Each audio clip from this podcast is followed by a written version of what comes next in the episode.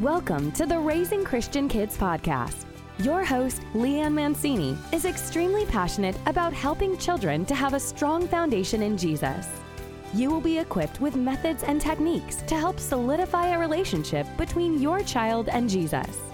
So let's dig deep and raise strong Christian kids. Hello, and welcome back to Raising Christian Kids. So, today I'm going to address the question how can God, Jesus, and the Holy Spirit be the same God? Okay, so some people call God the Father, God the Son, and God the Holy Spirit the Trinity. If you draw a triangle, this is a great way for kids. If you draw a triangle and label one corner Father, one corner Son, and the last corner Holy Spirit, you will see only one triangle, but each corner is a part of the same triangle. God the Father created all things, God the Son died for all sin, and God the Holy Spirit dwells in all people who believe in the Father and in the Son. This is their duties. They have three different duties, but they're all God. God, Jesus, and the Holy Spirit are only different in what they do, not who they are. And Jesus said in John 10:30, "I and the Father are one." How do we know Jesus was real and that he was crucified? Well, other than the perfect word of God that has proven to be true in every prophecy, we have other historians that lived at the time of Jesus to tell us about the man Jesus. Flavius Josephus was a Roman citizen who was perhaps the most famous ancient Jewish historian, and he did not believe that Jesus was the Son of God. But he wrote about Jesus being a wise man and that many Jews and Gentiles believed Jesus was the Christ. He also wrote about Pontius Pilate condemning Jesus to the cross and how after death Jesus appeared to others on the third day.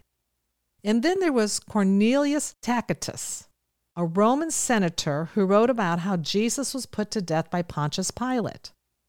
And then there was Pliny the Younger, a Roman official who wrote about the activities of the early Christians. And Thalius, a Gentile writer who wrote about how when Jesus was crucified, darkness came over all the land, just as it was told in Matthew. So these are outside resources who are not followers of Christ, they were historians who wrote about things that happened during the time that Jesus lived, proving that he was real, he was a man, and he was crucified. Of course, the best selling book of all time and every year has been the Bible. And the Bible is all about the life of Jesus. So you can be sure to know that Jesus was real and he was crucified. How do we know other religions are not true?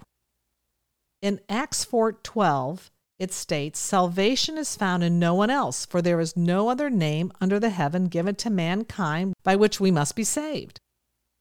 Other religions don't have the Word of God, the true God. They don't have the answers also to how, logical answers that is, to how everything was made, where we come from, and how sin came into the world and the solution to our sinful nature. All other religions say you must do something to work towards being allowed into heaven. But they never say how much work is enough. We can never be good enough because to be allowed into heaven, you must be perfect and sinless. Christianity is the only religion that says it's all about having a relationship with Jesus because he is sinless and he died for our sins. And it is through our faith in him that we will one day live in heaven. Also, Christianity is the only religion that never changes.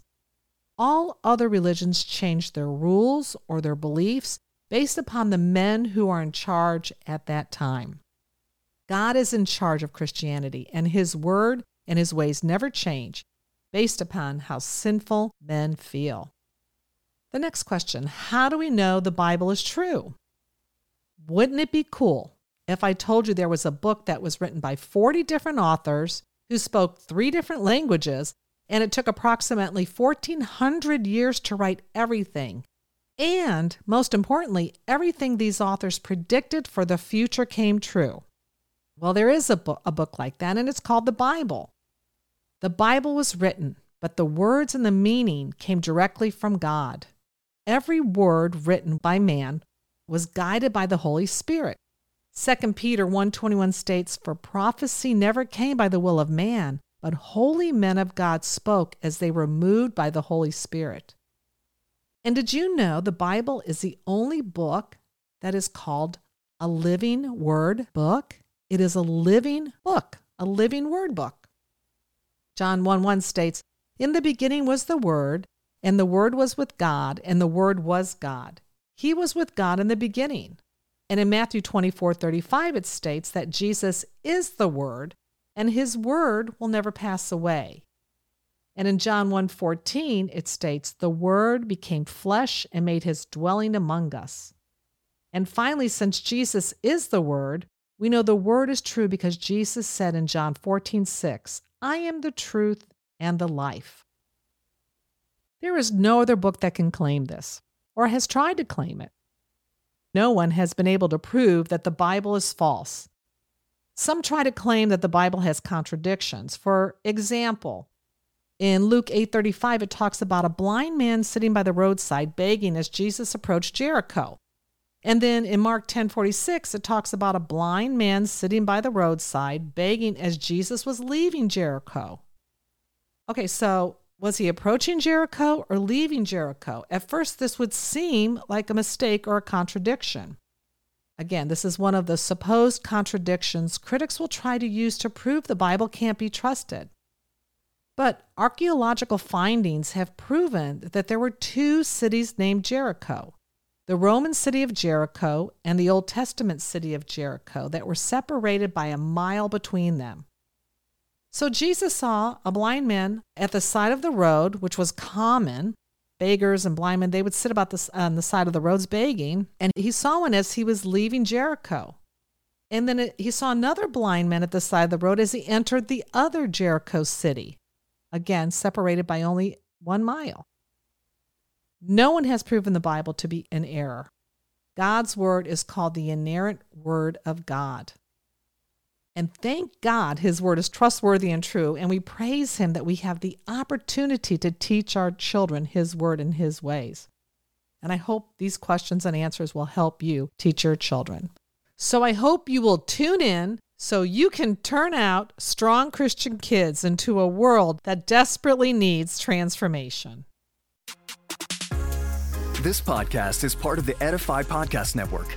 Edify is a faith inspiring app that brings together thousands of the best Christian podcasts in one place for your listening enjoyment. Cut through the noise and grow your faith by diving into the world's top Christian podcasts today. Download the Edify app for free from the App Store or Google Play, or by going to edify.app. That's E D I F I dot app.